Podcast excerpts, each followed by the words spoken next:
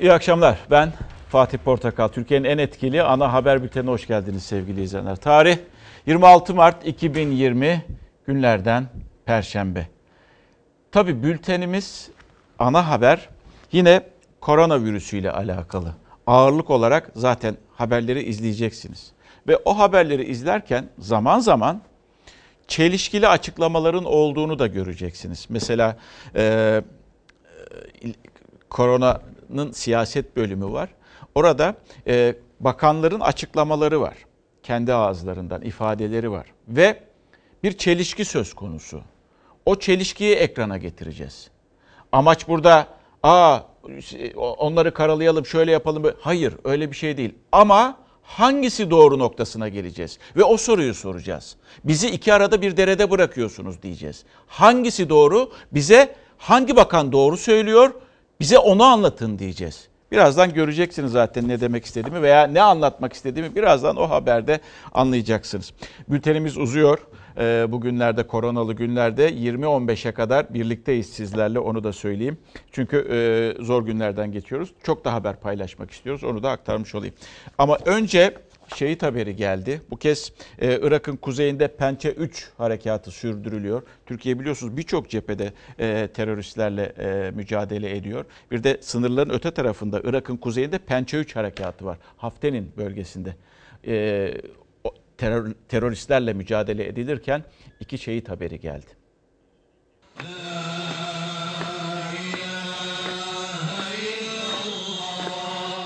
Acı haber Irak'ın kuzeyinden geldi. Teröristlerin havanlı saldırısında iki asker şehit düştü. Kahraman Mehmetçikler Manisa ve Şanlıurfa'da sonsuzluğa uğurlandı. Esselamu aleyküm ve rahmetullah. Pençe üç harekatının devam ettiği Irak'ın kuzeyindeki Haftanin bölgesinde P K K'lı teröristler güvenlik güçlerine havan topuyla saldırdı. Piyade uzman onbaşı Onur Karakaya ile piyade uzman çavuş İsmail Karataş şehit oldu. Silah arkadaşları şehitlerin kanını yerde bırakmadı. Teröristlere ait dört hedefe hava harekatı düzenlendi. Hedefler yerle bir edildi. P K K'lı sekiz terörist etkisiz hale getirildi. Şehitlerden piyade uzman onbaşı Onur Karakaya yirmi iki yaşındaydı. dört ay önce nişanlanmıştı. Şehit için baba ocağı Manisa'nın Turgutlu ilçesinde cenaze namazı kılındı. Tören öncesi koronavirüs tedbirleri kapsamında askerlere ve vatandaşlara maske dağıtıldı. Ellerine dezenfektan döküldü. Törene katılanlardan sosyal mesafe kuralına uyulması istendi. Şehidin Türk bayraklı tabutunun da sadece askerlerin taşımasına izin verildi. Şehit Karakaya Turgutlu şehitliğinde toprağa verildi. Piyade uzman çavuş İsmail Karataş ise Şanlıurfalıydı. yirmi beş yaşındaydı ve bekardı. Şehit için önce Bozova ilçesine bağlı Sızan köyündeki baba evinin önünde helallik alındı. Daha sonra şehidin cenazesi köy meydanına getirildi. Cemaate sık sık koronavirüs tedbirleri konusunda uyarılarda bulunuldu. Şehit Karataş köy mezarlığına defnedildi. Ve korona haberlerine başlıyoruz. Tabii e, kendimizi anlatacağız. Yine neler yapılması gerektiği, yine e, dışarıda neler yaşanıyor, onları ekrana getireceğiz. Tabii en çok merak edilen de tabii e, ne oldu? Dün akşamdan bugüne neler değişti? O. Ama öncelikle şu bilgiyi size paylaşayım. Daha doğrusu bir bilgiyi tazeleyeceğim. İlk vaka, ilk vaka on bir Mart'taydı. on bir Mart iki bin yirmi tarihinde ilk vaka belli oldu. İlk ölüm ise, vefatsa on yedi Mart'ta e, duyduk biz e, Fahrettin Koca'nın ağzından. on beş gün geçti. Şimdi aradan on beş gün geçti. Bugün ayın yirmi altısı ve on beş gün sonra gelinen tablo şu. Geldiğimiz tablo şu. Yine bakanın kendi sözlerinden bunu biliyoruz, anlıyoruz. iki bin dört yüz otuz üç vaka oldu. iki bin dört yüz otuz üç vakamız var. elli dokuz vefat gerçekleşti. Bunu da söyleyelim. Ve Sağlık Bakanı'nın bugün bir tweet'i vardı. Ee, ve herkesten de retweet yapmasını istedi. Onu da veriniz, onu da gösterelim. Şöyle diyor Fahrettin Koca. Kuralları biliyoruz. İrademizi ortaya koymalıyız. Virüsün başkasından bize bulaşmasını, başkasından bize bulaşmasını, bizden yayılmasını önlemek kendi davranışımıza bağlıdır. Ki bunu her ekrana çıkışında Sağlık Bakanı söylüyor. Hiçbir sağlık kurumu, hiçbir hekim virüsün size bulaşmasını önleyemez. Bunu siz önleyebilirsiniz. Lütfen mesajı retweet edelim dedi. Araçlarda kesinlikle iki kişi yan yana oturma yapmayacak. beş yüz altmış bir yeni vaka, koronavirüs yüzünden hayatını kaybeden on beş hasta daha. Türkiye'de ilk koronavirüs tanısı konulduğu on bir Mart'tan bu yana durum daha da ağırlaştı. on altıncı günde hayatını kaybedenlerin sayısı elli dokuza yükseldi. Diyanet'in tavsiyesi doğrultusunda İstanbul'da Beykoz ve Kilyos'ta iki ayrı mezarlık oluşturuldu. Mevcut mezarlıklardaki ayrılan bölümlere koronavirüsten hayatını kaybedenler defnedilmeye başlandı. Yeni mezarlarda kazıldı. Toplam vaka sayısı ise iki bin dört yüz otuz üç oldu. Sağlık Bakanı Fahrettin Koca son rakamları yine sosyal medya hesabından paylaştı. Son yirmi dört saatte beş bin otuz beş test sonuçlandı. beş yüz altmış bir tanı kondu. on beş hastamız hayata veda etti. Bugüne dek kaybettiğimiz hasta sayısı elli dokuz. Toplam hasta sayımız iki bin dört yüz otuz üç. Sayılar kayıp acısını, endişeyi ifade edemez. Sıfır riskle yaşamaya çalışalım. Bizi hayata tedbir bağlar. Herhangi bir sıkıntınız olursa en yakın sağlık kuruluşuna başvuruda bulunuruz. Tespit edilen her yeni vaka salgının engellenmesini, virüsün daha fazla yayılmasını engelliyor. Bu yüzden yapılan her bir test büyük önem taşıyor. Dünden bugüne yapılan beş bin otuz beş test daha sonuçlandı. altmış bini aşkın kişi ise takip altında. Cumhurbaşkanı Erdoğan ulusa sesleniş konuşması için ilk kez kameraların karşısına geçtiğinde verdi bu bilgiyi. yedi yüz doksan yedi kişi tamamen iyileşip taburcu olurken elli üç bin vatandaşımızı evlerinde izlemeye, sekiz bin beş yüz elli dört vakayı ise hastanelerde takibe aldık. Tarım ve Orman Bakanlığı da virüsün yayılmasını engellemek amacıyla on altı Mart'ta yayınladığı genelgeyle ekmek satışına yeni kriterler getirdi. Bakan Pakdemirli ekmek satışının bundan sonra sadece fırın ve marketlerde yapılacağını açıkladı. Ekmeğin satışına üç yeni kriter getirildi. Pazar, manav, sokaktaki seyyar araçlar gibi yerlerde bundan sonra ekmek satışı yasaklandı. Fırın ve marketlerde ise tüketicinin doğrudan ulaşamayacağı yerlerde ekmekler konulacak ve tüketici istemesi halinde de görevli tarafından uygun kağıt ve plastik ambalajlara konularak verilecek. Böylece tüketicinin ekmeklere doğrudan teması, dolayısıyla virüsün yayılması da engellenmiş olacak. Kabul edenler, etmeyenler. İçişleri Bakanlığı da koronavirüs tedbirleri kapsamında seksen bir ilin valiliğine ek bir genelge daha göndererek üç aylık meclis toplantılarının ertelenmesini istedi. Belediye meclislerinin Nisan, Mayıs ve Haziran ayı toplantıları zorunlu olmadıkça yapılmayacak. Yapılması da ancak yeterli önlem alınmasına bağlı olacak. Şimdi Sayın Bakan'ın iyi niyetinden kesinlikle bir kuşkumuz yok zaten. Ama iki arada kalıyor insan. Dünkü açıklamalarını dinliyorsunuz. Ve dünkü açıklamalar önemliydi. Diyor ki Sayın Koca, yani evinizde kalın, hatta kendinizi odanızda izole edin. Kendi olağanüstü halinizi yaratın diyordu. Evet, iyi, doğru söylüyor, iyi söylüyor. Ve cümle arkada, kendi irademizi koymalıyız. Oradaki önemli cümle şu, virüsün başkasından bize bulaşmasını, bizden başkasına yayılmasını önlemek bizim kendi davranışımıza bağlıdır.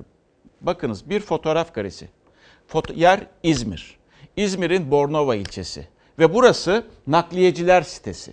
Korona nakliyesi yapıyorlar şu anda birbirlerine. Yani vardır yoktur bilmiyorum. Ama önemli olan bakanların da söylediği, özellikle dikkate aldığımız Sağlık Bakanı'nın söylediği sosyal izolasyonu sağlayınız. Birbirinizden uzak olunuz. Evlerinizden dışarı çıkmayınız. Kendi olağanüstü halinizi yaratınız. Ve burada olağanüstü bir durum söz konusu. Çünkü böyle bir durumda nakliyeciler sitesinde insanlar bir arada, kimin ne taşıdığı, kimin koronavirüsü olup olmadığını bilmiyoruz. Ve bu insanlar şu anda nakliyeciler sitesinde, yani gündüz vakti çekilmiş bir görüntü, nakliyeciler sitesinde gayet rahat bir şekilde dolaşabiliyorlar. Ve bu görüntü ortaya çıktıktan sonra veya bu fotoğraf bilinirken daha birçok yerde, bulunduğunuz şehirlerde de bu şekildedir.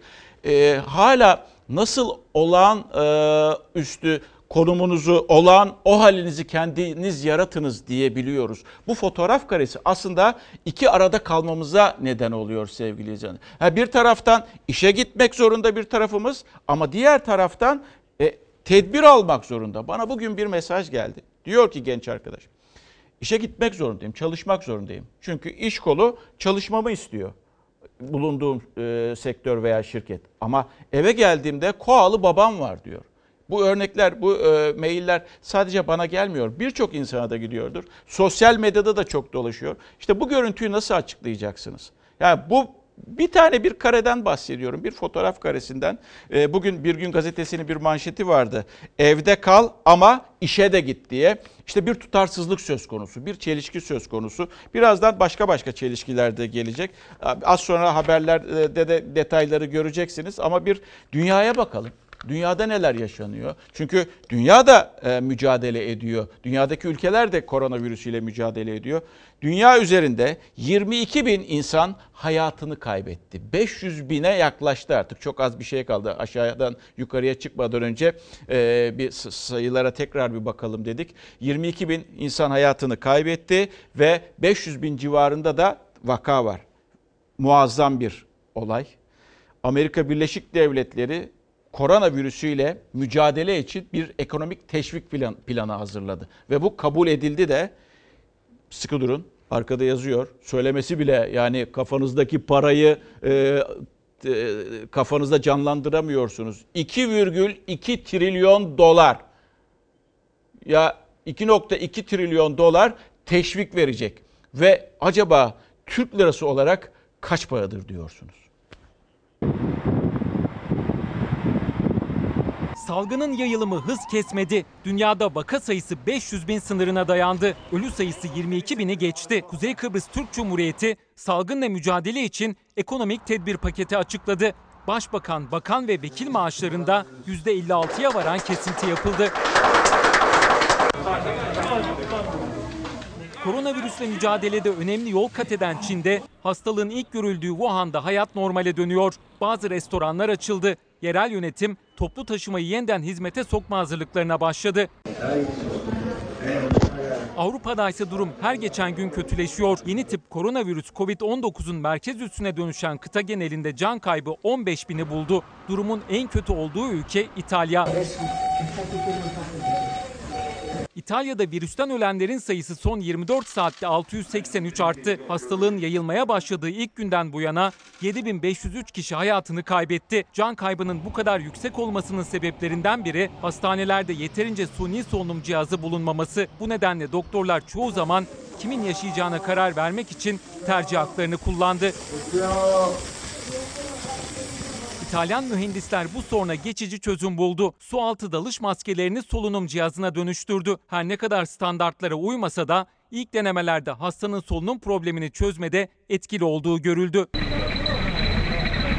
Ölüm sayısında Çin'i geçen İspanya'da hayatlarını kaybedenler düne göre altı yüz elli beş artışla dört bin seksen dokuza çıktı. Ülkede aktif vaka sayısı ise kırk beş bin. Salgının önü bir türlü alınamayınca hükümet yirmi dokuz Mart'ta sona erecek olağanüstü hali on bir Nisan'a kadar uzattı. Avrupa'da İtalya ve İspanya'dan sonra can kaybının en fazla olduğu ülke Fransa. Ölü sayısının bin üç yüzü geçtiği ülkede Cumhurbaşkanı Macron orduyu devreye soktu. Salgın sonrası kurulan askeri hastaneyi ziyaret eden Macron, koronavirüsle mücadeleye katkı sunan sağlık personeli, polis, jandarma ve memurlara özel prim ödeneceğini söyledi. Dünya Sağlık Örgütü'nün yakın zamanda salgının merkez üssü olabileceğini açıkladığı Amerika'da işler yolunda gitmiyor. Virüsün bulaştığı kişi sayısı bakımından Çin ve İtalya'nın ardından üçüncü sırada yer alan Amerika'da vaka sayısı yetmiş bini geçti. Can kaybı sayısı ise binin üzerinde. En fazla ölümün olduğu eyalet üç yüz altmış altı ile New York. New York şu anda koronavirüsüyle mücadelede ciddi bir problem teşkil ediyor. New York'u zorlu haftalar bekliyor. Başkan Trump, salgının hızla yayıldığı Teksas ve Florida'yı da büyük felaket bölgesi ilan etti. Büyük felaketin ilan edildiği eyalet sayısı yediye yükseldi. Amerika Senatosu'ysa salgınla mücadele için iki trilyon iki yüz milyar dolar, yaklaşık on dört trilyon lira değerinde Bravo. ekonomik teşvik paketini onayladı. Bu ülke tarihinin en büyük teşvik paketi olarak kayıtlara geçti. Teşvik paketiyle koronavirüs nedeniyle ekonomik zarara uğrayan küçük işletmeler ve gelir kaybı yaşayan Amerikalılara kredi imkanı ve doğrudan ödeme yapılması planlanıyor. Ayrıca büyük ölçekli firmalara işçi çıkarmaması, çalışanların özlük haklarında geriye gitmemesi ve üretimlerini başka ülkelere kaydırmaması için beş yüz milyar dolarlık kaynak sağlanması hedefleniyor. Trump'ın imzalamasıyla yürürlüğe girecek paketle öğrencilerin okul borçları da otuz Eylül'e kadar ertelenecek. bir ekonomik tedbir paketi ise Kuzey Kıbrıs Türk Cumhuriyeti'nden geldi. Başbakan Ersin Tatar, kendisi, bakanlar, milletvekilleri ve siyasi kamu görevlilerinin maaşlarından yüzde elli altıya varan kesintiler yapılacağını açıkladı. Ayrıca tüm kamu kurumlarında net beş bin lira üzerindeki maaşlarda yüzde yirmi beş kesinti yapılacağını söyledi.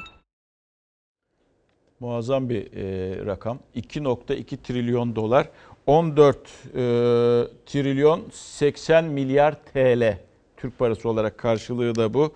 E, yani şöyle düşünün, e, iki nokta iki trilyon on dört milyar T L. Türkiye yüz milyar T L bir teşvik yaptı. Yani güç şu anda bunu gösteriyor ki hükümet bunu yapmayı ilk başta uygun gördü. yüz milyar yüz milyar T L'nin karşılığı da yaklaşık on iki on üç milyar dolara geliyor e, hesap olarak baktığımızda.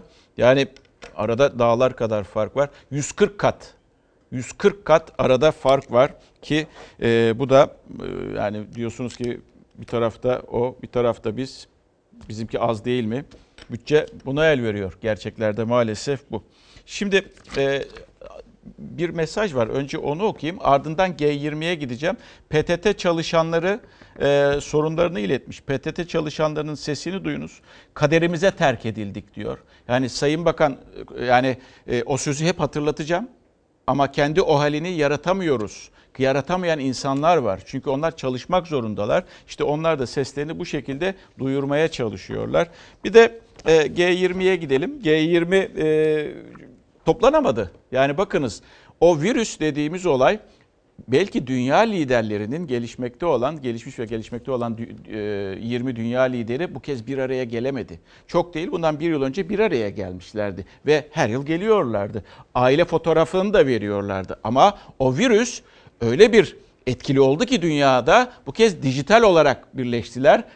Bir telekonferansla birbirlerine seslendiler. İşte dünyanın geldiği durum budur. Bu salgının hepimize şu gerçeği tekrar hatırlattığına inanıyorum.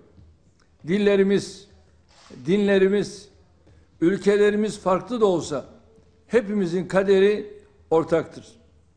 Hiçbirimizin korumacı ve tek taraflı politikalar uygulama lüksü yoktur. Dünya liderleri G yirmi zirvesi için bu kez aynı salonda değil, ilk kez ekran karşısında buluştu.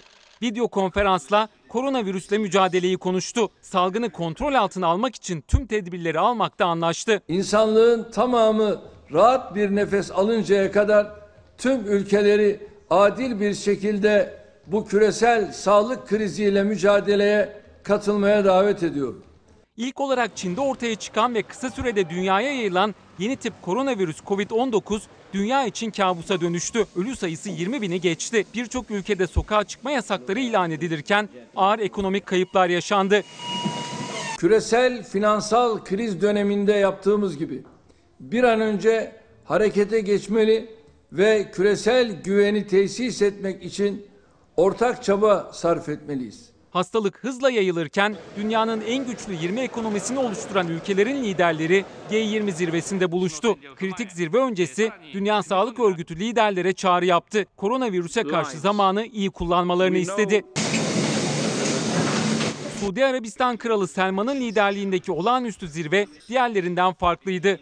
Liderler bu kez bir arada değillerdi. Zirveye ekran başında video konferans yöntemiyle katıldılar.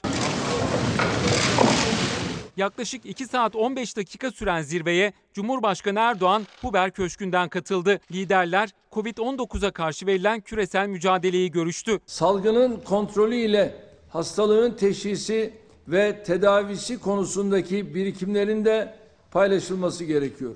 Zirvenin sonuç bildirisinde liderlerin salgınla ortak mücadelede fikir birliğine vardığı belirtildi. G yirmi ülkelerinin hayatların ve istihdamın korunmasına kararlı olduğunun altı çizildi. Koronavirüs salgınıyla mücadele için ne gerekiyorsa yapılacağı vurgulandı. Tabii o soruyu sormam gerekiyor.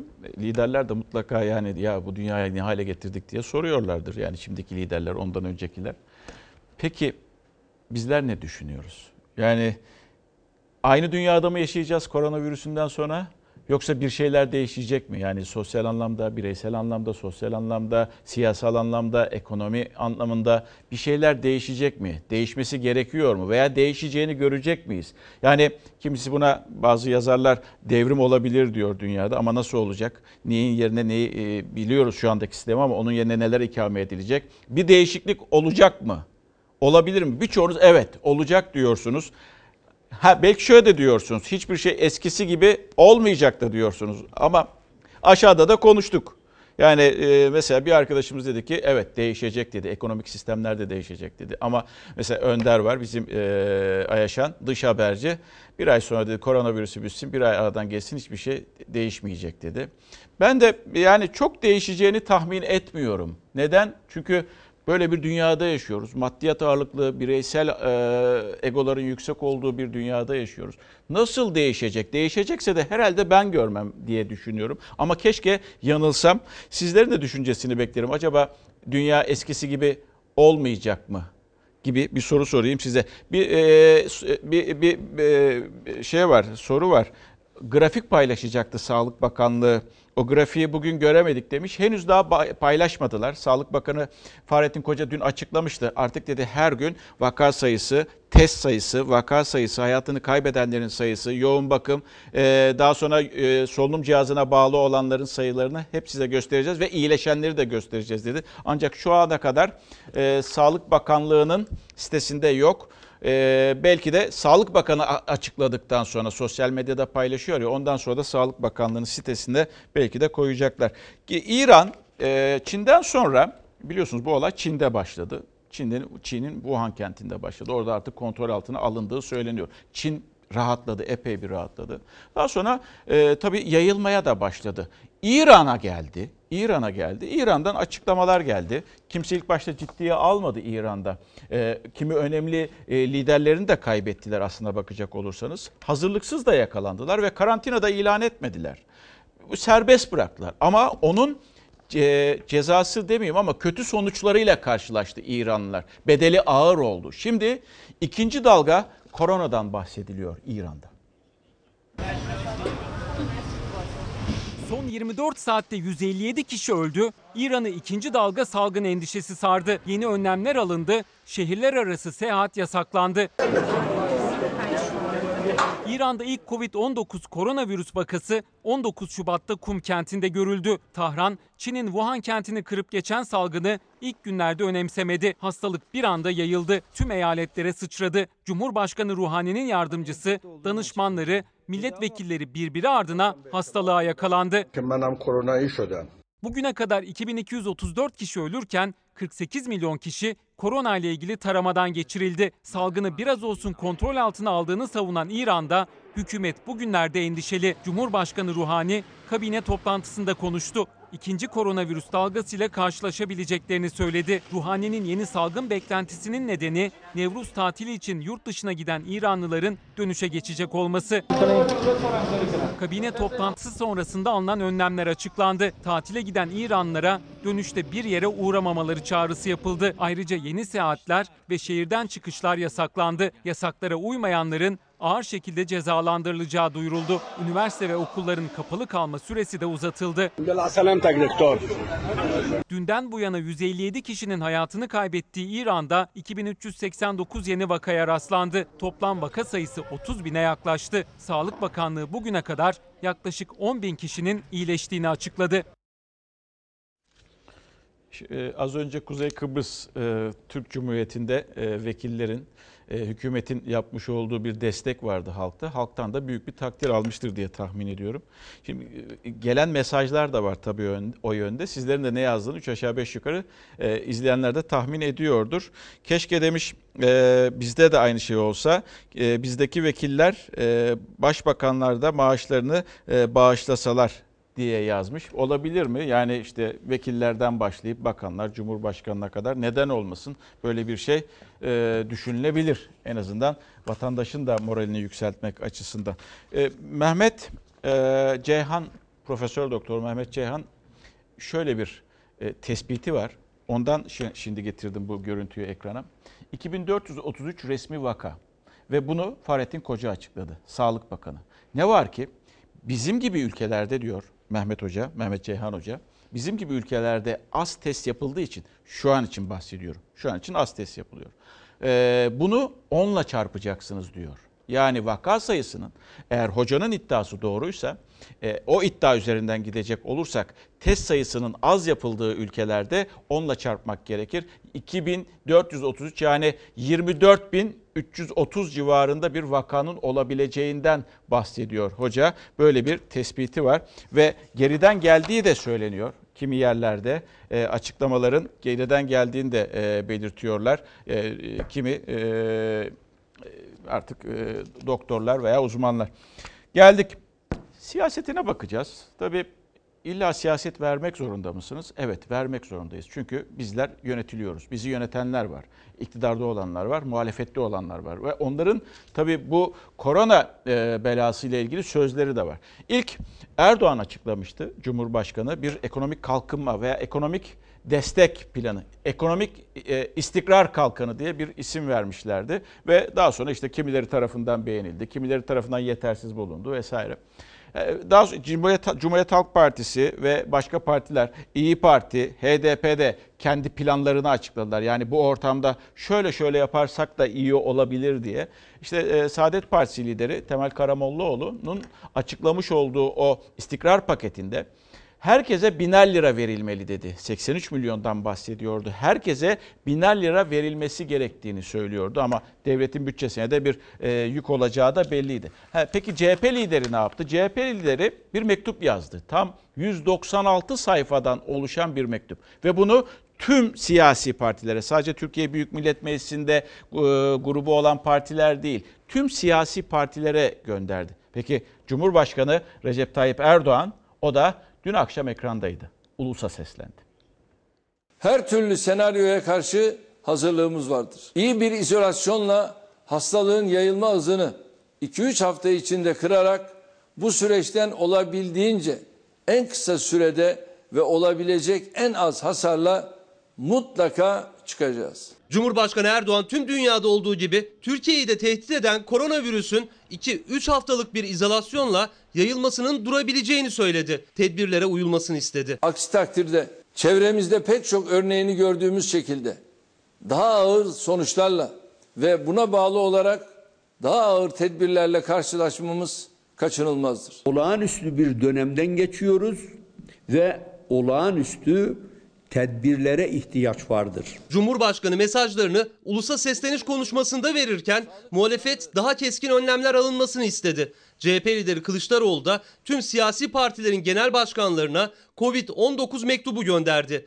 Virüsün ekonomik ve sosyal etkilerini kapsayan koronavirüs raporuyla birlikte. Türkiye tedbirleri vakitlice alan ender ülkelerden biridir. Test yapılmalı, test yapılmalı, test yapılmalı. Sağlık çalışanlarımızın sayısı artırılmalıdır. Hastane, yatak ve ekipman kapasitemiz hızla artırılmalıdır. Hasta ve yaşlılarımıza virüs bulaşmasını önlemenin tek yolu kendimize gönüllü karantina uygulamak, yani mecbur kalmadıkça evden dışarıya çıkmamaktır. Yaşlı büyüklerimizle ilgili hassasiyetimizin sebebi onların diğerlerine hastalık bulaştırıyor olması değil, onlara hastalık bulaşmasının önüne geçmektir. Açıklanan tedbirler aç kalsan da evde kal şeklinde. Tehlikeli bir ekonomik ve sosyal krizle karşı karşıyayız. Ekonomik tedbir paketi hayal kırıklığı yaratmıştır. Hızla kaynak yaratılması gerekiyor. Kamu özel işbirliği kapsamında yapılan projelere verilen hazine garanti ödemeleri Türk lirasına çevrilmeli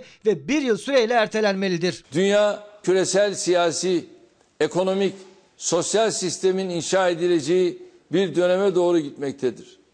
Türkiye olarak bu yeni döneme çok büyük avantajlarla ve güçlü bir altyapıyla giriyoruz. Virüsün kendisiyle mücadele kadar ekonomiye verdiği zarar da siyasetin gündeminde. Bir öneri de Saadet Partisi Genel Başkanı Temel Karamollaoğlu'ndan geldi. En düşük emekli maaşını bin beş yüz liraya çıkartırken Ramazan Bayramı ikramiyesinin ödenme tarihini de Nisan başına aldık. seksen üç milyon kişiye bin Türk lirası civarında yardım yapılmalıdır.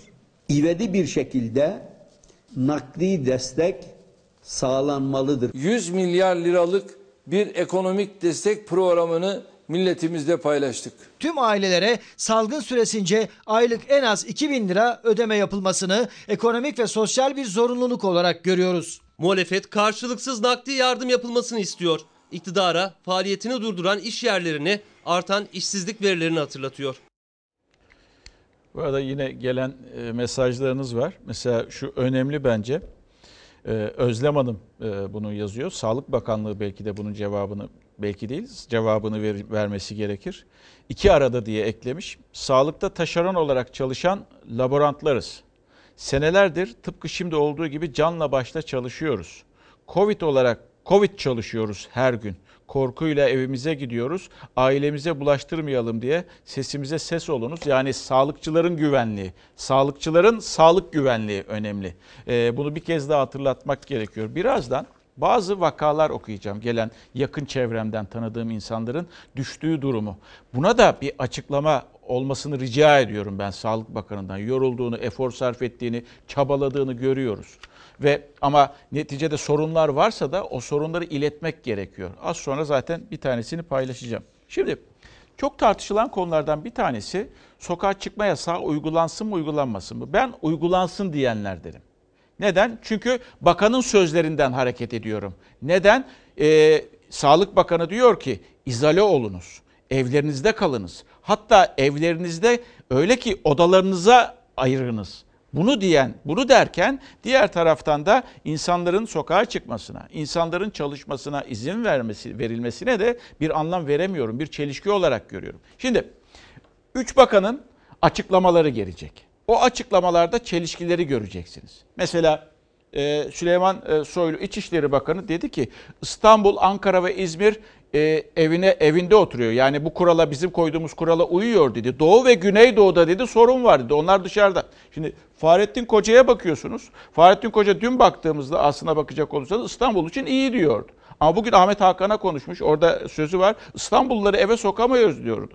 E, diğer İzmir'den bir fotoğraf karesi, nakliyeciler sitesinden bir fotoğraf karesi paylaştım sizlerle. O zaten durumu özetliyor somut bir şekilde. Diğer taraftan Tarım ve Orman Bakanı Bekir Pakdemirli. O da vatandaşı fazla boğmamalıyız diyor. Yani çelişki üstüne çelişkiler var. Tam sosyal izolasyon her zaman bizim gündemimizde. Bugünkü tedbirlerle karşılayamazsak elbette ki tedbirleri yükseltebiliriz. Alacağımız en yüksek tedbiri de elbette ki alabiliriz. Vatandaşlarımızı da boğmamak lazım. Henüz Türkiye'de ilan edilmiş bir sokağa çıkma yasağı yok. Tabii ki insanlar sokağa çıkacaklar, bir hava alacaklar, bir nefes alacaklar, bir yürüyüş yapacaklar. Bir bakan vatandaşı boğmayın derken diğeri tedbirler yükseltilebilir dedi. Koronavirüsün yayılmasını önlemek, teması ortadan kaldırmak için önlemlerin yeterli olup olmadığı sokağa çıkma yasağı tartışılırken M H P'li Cemal Enginyurt da Süleyman Soylu'ya seslendi. Süleyman Soylu'ya bir hatırlatmada fayda var. Sokağa çıkma yasağı uygulayacaksanız uygulayın. Olabilir, belki, yarın, yarından da yakın, her an mümkün diyerek sadece endişe yaratıyorsunuz. Ya vardır ya yoktur. Kararınız net olsun. Türkiye'de hayatın yüzde sekseni durmuş durumda şu an. Toplu taşımanın şehir içerisindeki hareketliliği şu anda yüzde seksen.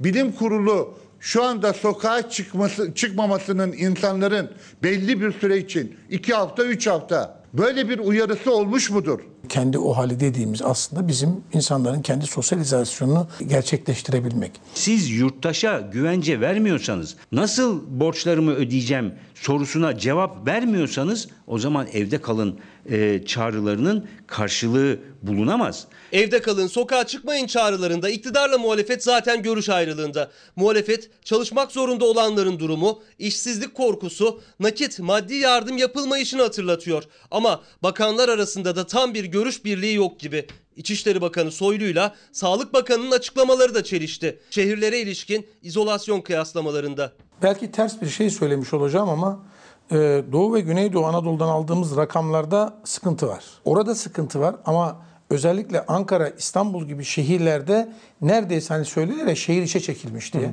Şehir çekilmiş durumda. Anadolu'da büyük ölçüde sağlanıyor izolasyon ama İstanbul'u tutamıyoruz. İstanbul'u görüyorsunuz. Oradaki bir banka gelmiş.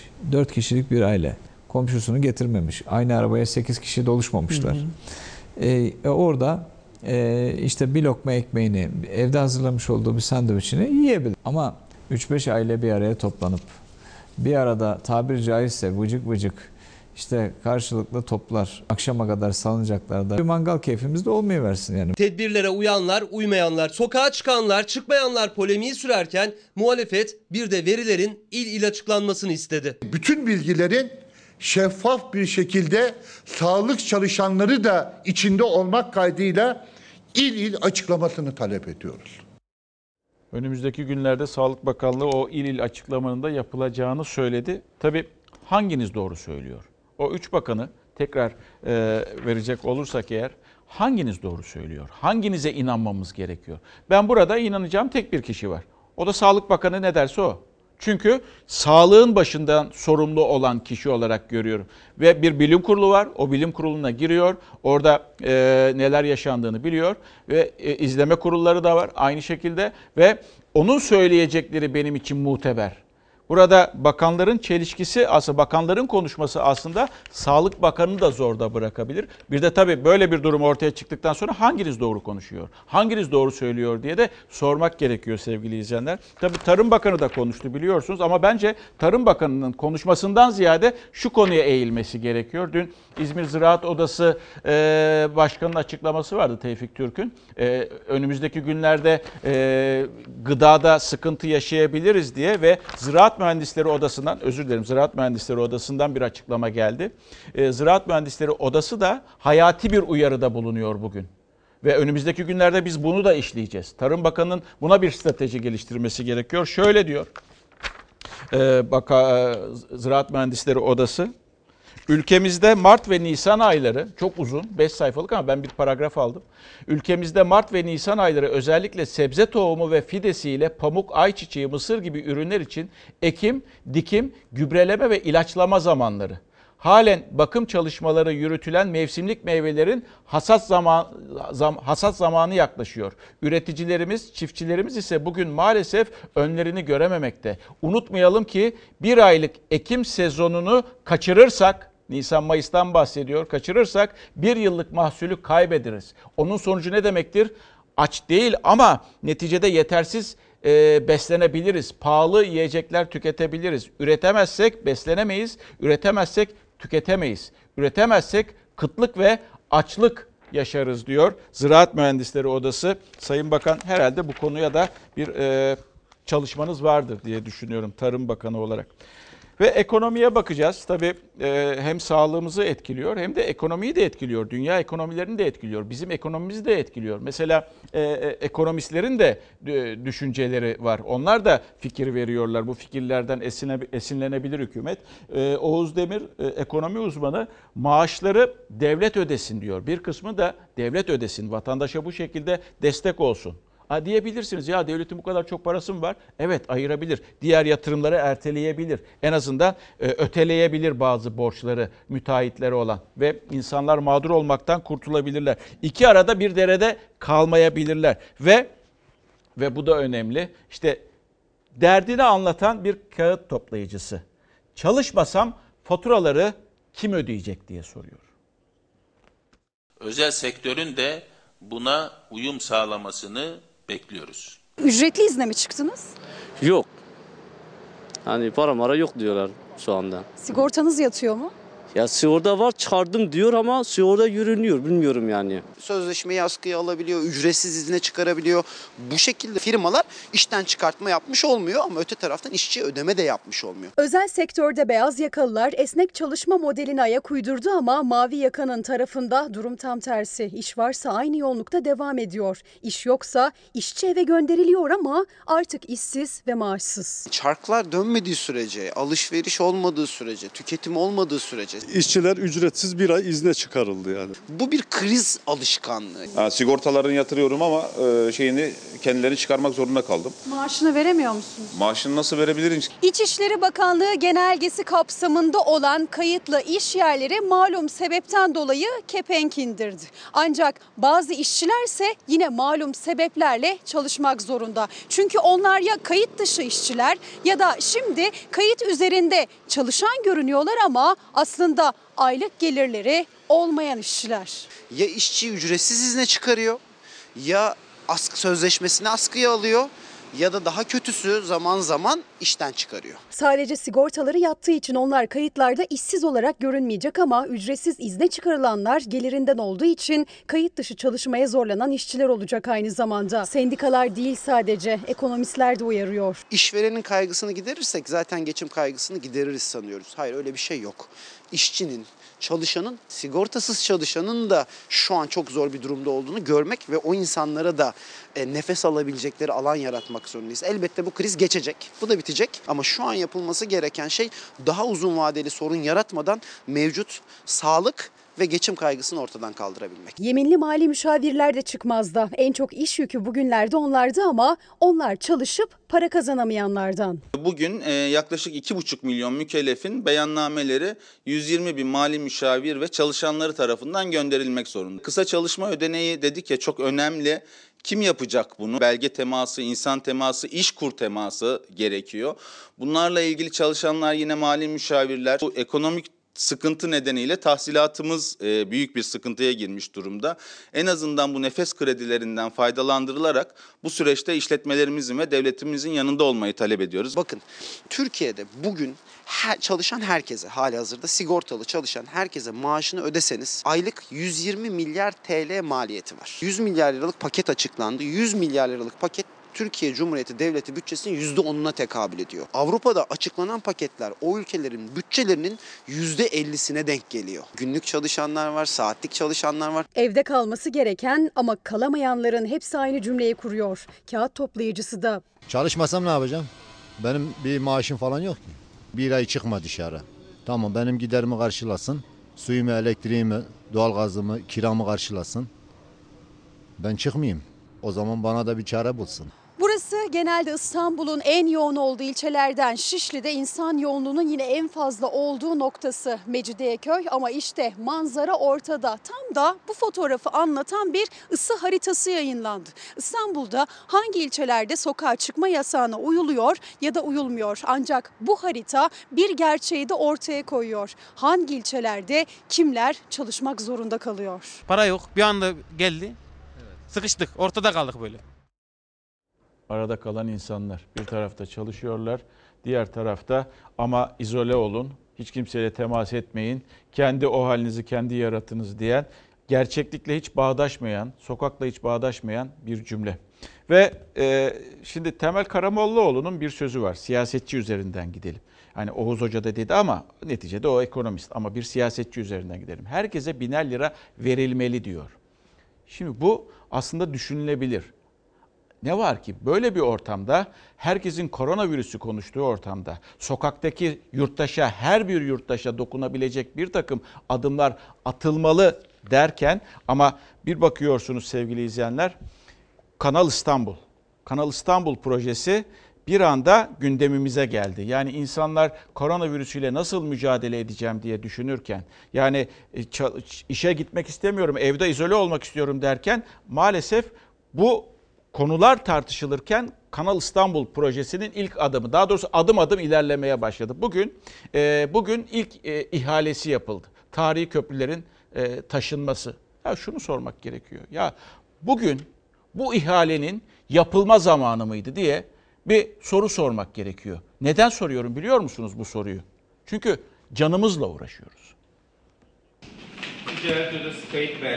İnanılır gibi değil ama millet can derdindeyken birilerinin bugün Kanal İstanbul derdinde olması akıl alır gibi değil. Türkiye Cumhuriyeti vatandaşlarımız can derdinde ancak saray iktidarı hala rant derdinde. Trajikomik bir durum değil mi arkadaşlar? Dehşet verici bir durum. Bir rant kanalı ihalesini koronavirüs günlerinde yapıyor olması gerçekten topluma karşı bir suçtur.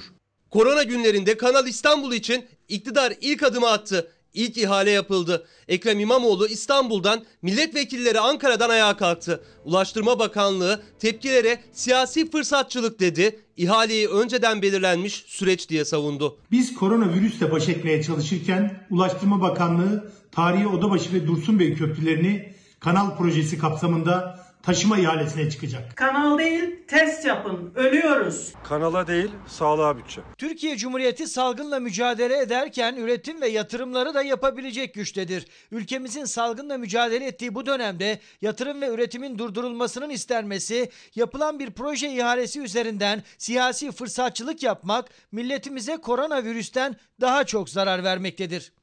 Bugünün Kanal İstanbul projesi çerçevesi kapsamında Odabaşı ve Dursun Bey köprülerinin taşınma ihalesi yapılıyor. Bu yol ihaleleri için iki bin yirmi bütçesinden sekiz milyar lira kaynak ayrıldı. Ulaştırma Bakanlığı'na bağlı Karayolları Genel Müdürlüğü, Kanal İstanbul etki alanında kalan iki köprünün sökümü ve korunarak yeni yerine yapılması ihalesini tepkilere rağmen gerçekleştirdi. Kanal İstanbul projesi de en yakın zamanda ihaleye çıkıyor. Kanal İstanbul'u ülkemize kazandırmakta kararlıyız. Kaynaklarımızı hala Kanal İstanbul gibi bize göre ucube projelere harcamak yerine kaynaklarımızı halkımız için neden harcamıyoruz? Allah aşkına, bugün bir köprü yıkıp yapmak mı iş, yoksa evde gelecek kaygısına düşmüş milyonlarca insana destek olmak? Erdoğan Mart başında Kanal İstanbul'u yapmakta kararlıyız dedi. Ulaştırma Bakanlığı Kanal İstanbul'un etki alanında kalan Odabaşı ve Dursun Bey köprüleri için düğmeye bastı. Maskeli, eldivenli ihale komisyonu kuruldu. Korona krizinden Kanal İstanbul çıkartmaya çalışmanın adını vallahi ben koyamıyorum. Lütfen siz koyun. İki köprünün sökülüp taşınması ihalesine beş teklif verildi. dördü geçerli sayıldı. dört firmadan beş yüz elli bin ile dört yüz yedi bin lira arasında teklifler yapıldı. İhaleyi hangi firmanın kazanacağı yasal süreç tamamlandıktan sonra açıklanacak. Koronavirüs salgını geçer, ölenler ölür, kalan sahalar bizimdir.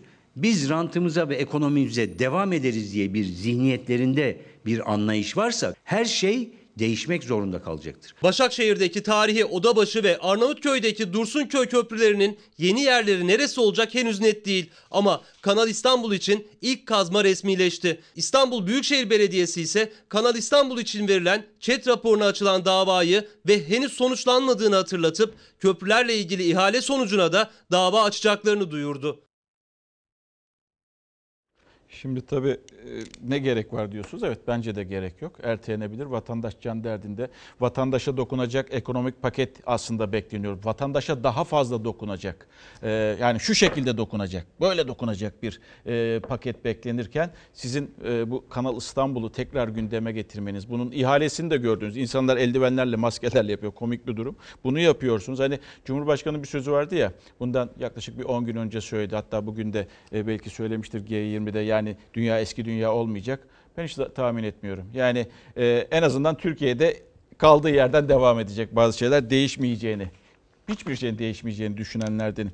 E, bir e, sıkıntı vatandaşlardan kamu dışı aile sağlığı elemanları kadro istiyorlarmış. E, Sağlık Bakanlığı'ndan biliyorsunuz otuz iki bin atama gerçekleşmişti, gerçekleşecek önümüzdeki günlerde. E, onlar da e, kadro istemekteler. Elektrik fiyatları, elektrik faturaları diyelim daha doğrusu, bundan sonra üç ay boyunca zam görmeyecek. Enerji Piyasası Denetleme Kurulu, E P D K bir açıklama yaptı ve Nisan, Mayıs ve Haziran aylarında elektriğe zam yok dedi. Bu da önemli. Geçtiğimiz günlerde de zaten bunun talimatları verilmişti. Buna da lütfen dikkat ediniz. üç ay boyunca faturalara dikkat ediniz. Yani mutlaka sözlerini tutacaklardır ama olsun, biz faturalarımızı kontrol edelim. üç ay boyunca elektriğe de zam yapılmayacak. Şimdi reklam, ardından tekrar geleceğiz çünkü artık haberler de uzadı. İşçi sağlığı ile ilgili, eğitimle ilgili, çünkü aileler çok düşünüyor. Ücretli öğretmenler ne yapacağız diye düşünüyor. Özel okulda çocuklarını okutan veliler düşünüyor. Onlar ne yapacağız diye. Ee, sokakta ne tedbirler alınıyor, onları aktaracağız sizlere. Bir reklam, sonra tekrar karşınızdayım. Tekrar iyi akşamlar. Kaldığımız yerden başlıyoruz. Yani yine korona güncesini anlatmaya başlıyoruz. E, saat yirmi on beşe kadar da birlikteliğimiz devam edecek. Az önce bülteni açarken, ana haberi açarken söylemiştim. Dünyada artık vaka sayısı beş yüz bine yaklaşıyor diye. Aşağıdan arkadaşlarımız Hasan Aydın şimdi bildirdi. Dedi beş yüz bini aştı. Vaka sayısı olarak beş yüz bini aştı. E, üzücü, üzücü, gerçekten üzücü. Diyecek bir şey yok. Yani bunu artık katlanmak zorundayız ve çözüm bulunana kadar da kendimizi korumak zorundayız. Tabii diyeceksiniz kendimizi koruyoruz da ne zamana kadar koruyacağız kendimizi? Şimdi e, bilim kurulu, bu kurulun varlığını da e, vardı aslında ama koronavirüsüyle daha iyi idrak ettik ve anladık. Türkiye'deki bilim kurulundan bahsediyorum. Onun üyesi Profesör Doktor Serhat Ünal bir e, açıklama yapıyor, bir bilgilendirme yapıyor kendisi. Ve virüsün ne zaman tehlike olmaktan çıkarılacağına dair soruyu şöyle yanıtlıyor. Diyor ki hoca, vatandaşlarımız her şeye çok riayet ederse, evden çıkmazsa, evden çıkmazsa, ellerini yıkarsa, tedbirler çok iyi olmak kaydıyla Haziran başında bir rahatlama olacağını umuyorum diyor. Yani bir temenni, bir temenni ee, ama bunun da koşulları var tabii ki. Ee, koşulları da yerine getirirsek diyor. Burada belki de en önemlisi evden çıkmazsa. Evden çıkmazsa da ama işte bakın bir tarafta evden çıkma diyorsunuz. Diğer tarafta da bir kısma oldukça fazla milyonlarca milyonlarca olarak ifade edilebilecek bir e, yurttaş topluluğuna da git çalış diyorsunuz. Yani e, bu çok tutarlı bir şey değil. Çelişki var bunda. O insanlar da tabii soruyorlar. O insanlar kim diyeceksiniz öncelikle? İşte P T T çalışanları var, madenlerde çalışanlar var, ee, işte sondaj işçileri var, maden e, varoğlu var, bir sürü temizlik görevlileri var, inşaat işçileri var, sayabilirsiniz birçoğunu. Onlar soruyorlar. Ortak soru şu, bizim sağlığımız ne olacak? Bir P T T şubesinin içerisinden çekilmiş görüntü, kapı açılıyor ve sanki indirim yapmış bir mağazaya giren müşteriler gibi içeriye insanlar doluşuyor. Bu manzaralar yaşanıyor mu gerçekten hali hazırda bugün? Bunlar yaşandı ki biz bunun üzerine zaten sesimizi daha fazla yükselttik. Çünkü çoğu işlem P T T'ye devredildi. Herkes riske girmiş oluyor. Hem çalışanlar hem vatandaşlar. Maalesef bu görüntüler yaşandı yani şubelerde. Çalıştıkları alanda şartlarını alkışlarla protesto ettiler. Çünkü sadece kendileri değil, kargo taşıdıkları, şubede işlem yaptıkları müşteriler de tehdit altında. Koronavirüs salgınında çalışma koşulları değişmedi P T T çalışanlarının. İstanbul'da bir dağıtım merkezinde pozitif vaka çıktı. Ancak ona rağmen ateşi yüksek olanlar eve gönderilip faaliyete devam edildi. O merkez için biz çok daha büyük, hani hızlıca bir karantinaya alma işlemi beklerdik mesela ama olmadı, yapılmadı maalesef. Her şubenin dağıtım merkezinin yöneticisinin inisiyatifine kalmış durumda. Bazı merkezlerde eldiven veya maske temini sağlanıyor fakat ertesi gün bitiyor, günlük oluyor. Bazı merkezlere hiç gitmiyor. Şu anda sadece bu şubede yüz kişiye yakın personel dip dibe çalışmaktadır. Fatura falan varsa fatura almıyor, bilginiz olsun. Fatura işlemi yok. Kargoya iki kişi gelsin, sıradan iki kişi. İstanbul'da bir şubedeyiz. Burada da kapı önünde kuyruk var. Gelenler içeriye üçer üçer alınıyor. Şubeler gibi bir de kargo bölümleri var. Ve sendika temsilcileri de kırk iki bin P T T çalışanı için acilen test yapılması gerektiğini söylüyor. Siz evinizde kalın, biz virüsü sizlere dağıtırız durumuna düşmek istemiyoruz. Şu milletin birbirine girdiğine baksana. Daha, daha neleri göstereceğiz.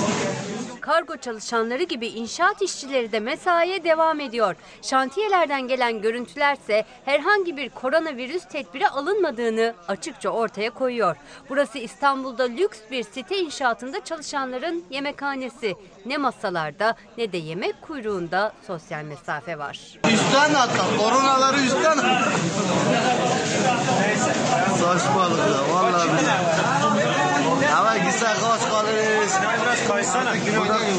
Gel buraya otel. Bir masada dört kişi bak. Rasime bak. Abi elli kişi var ya. Bak. Yan yana yemek yiyorlar. Bu adamlar nasıl hastalık kapmasın. Eldiven olsun, dezenfekteler olsun. Yani şu şekilde küçük e, şişeler halinde kendimizi muhafaza, muhafaza etmemizi sağlıyorlar. Kalabalık ortamlarda eldiven maske yapıyoruz. Yani eldivenle... Hala kalabalık ortam var mı? Ee, oluyor. Yani vatandaşlarımız o konuda e, duyarlı değil, duyarlı olmalarını istiyorum.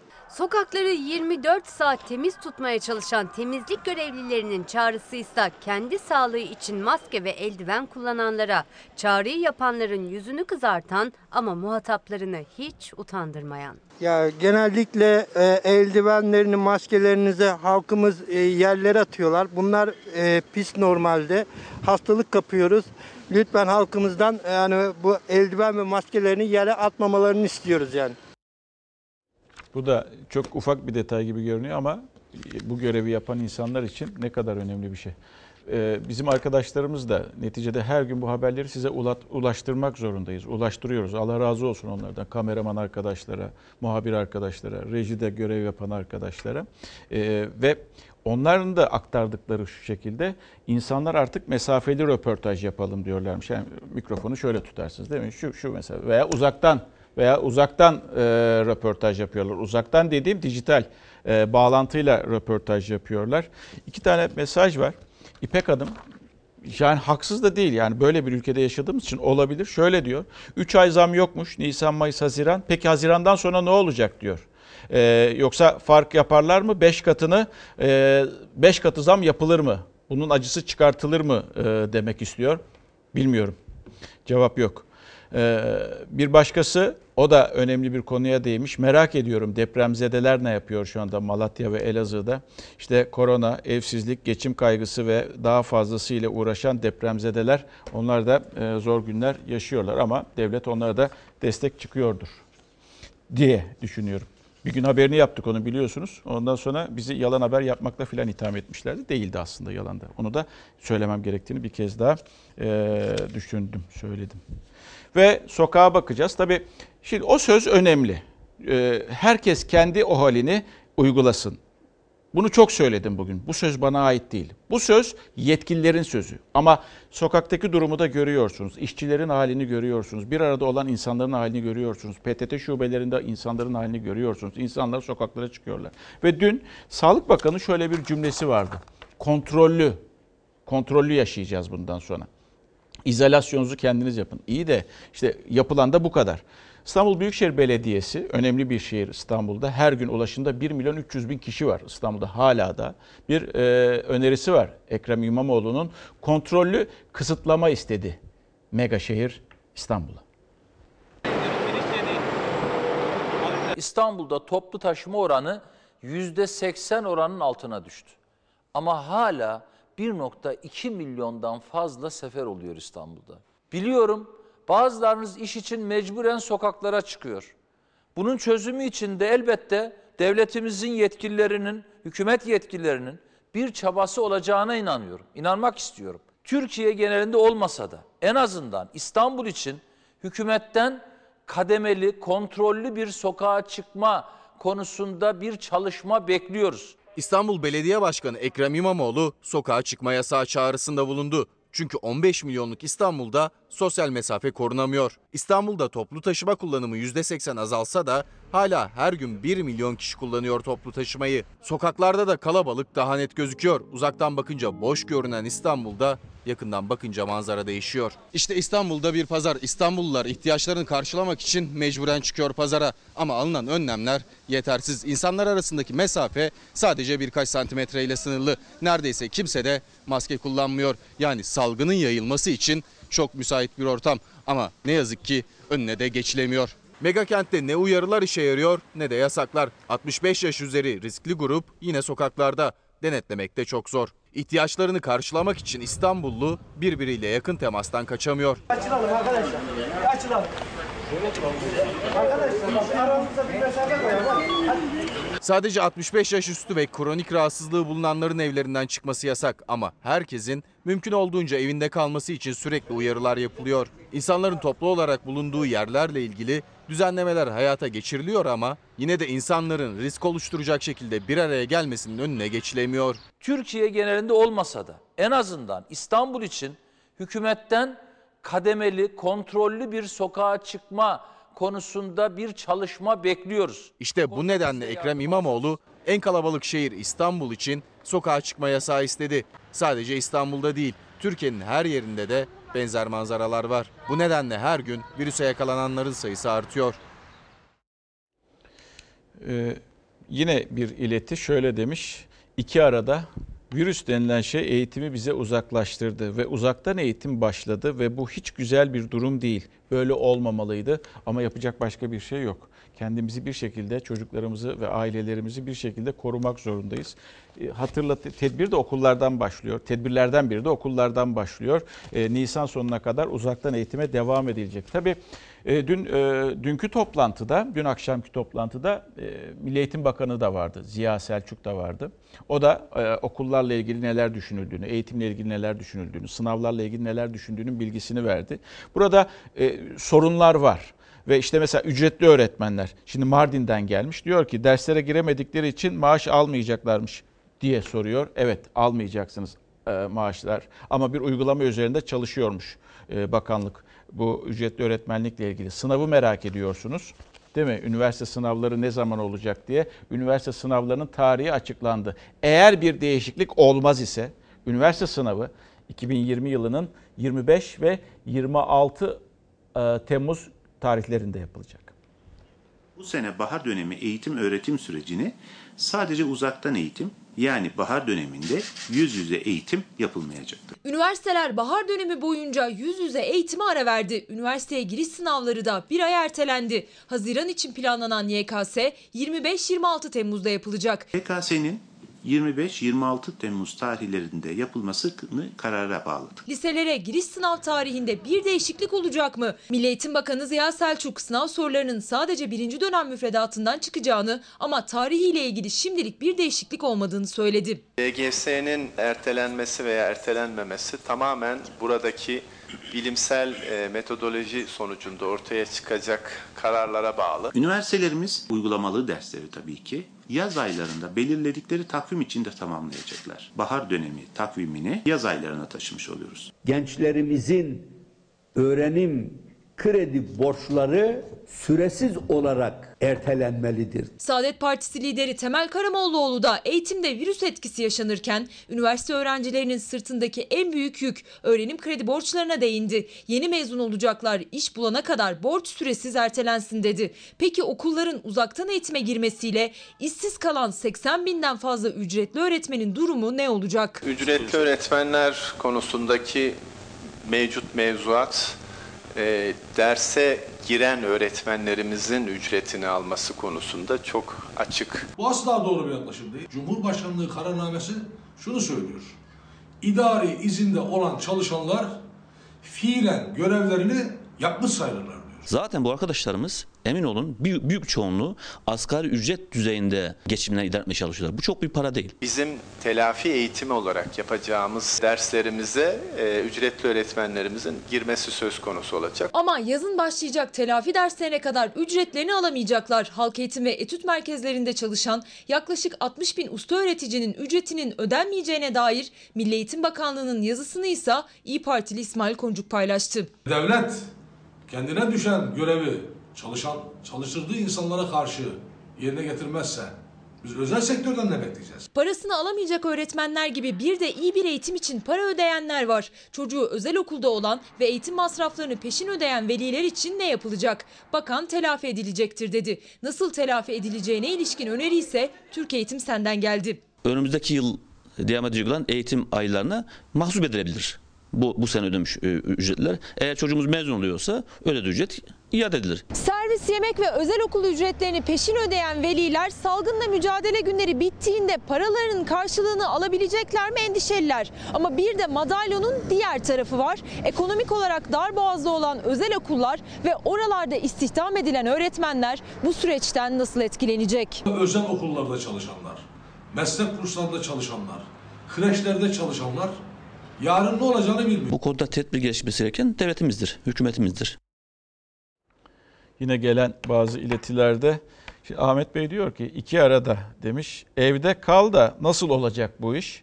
İşe gitme, işe gitmesek olmuyor, dışarı çıksak olmuyor demiş. Vatandaş da o yapılan açıklamaların sonrasında ne kadar iki arada bir de kaldığını görüyorsunuz. Bir de tabii bir Kanal İstanbul ihale haberi paylaştık sizlerle ve onu söyledik haklı olarak. Yani şimdi sırası mı bunun? İnsanlar koronavirüsüyle mücadele ediyor. Ha, Ulaştırma Bakanı da kendini şöyle savunuyor. Evet, yatırımlarda devam edecek. Ama önce vatandaş kendisine ha, bu şekilde dokunulmasını istiyor. Somut bir şekilde. Sarsın beni istiyor. Yani beni sahipsiz bırakmasın diyor. Bireylerden bahsediyorum, işverenlerden bahsetmiyorum.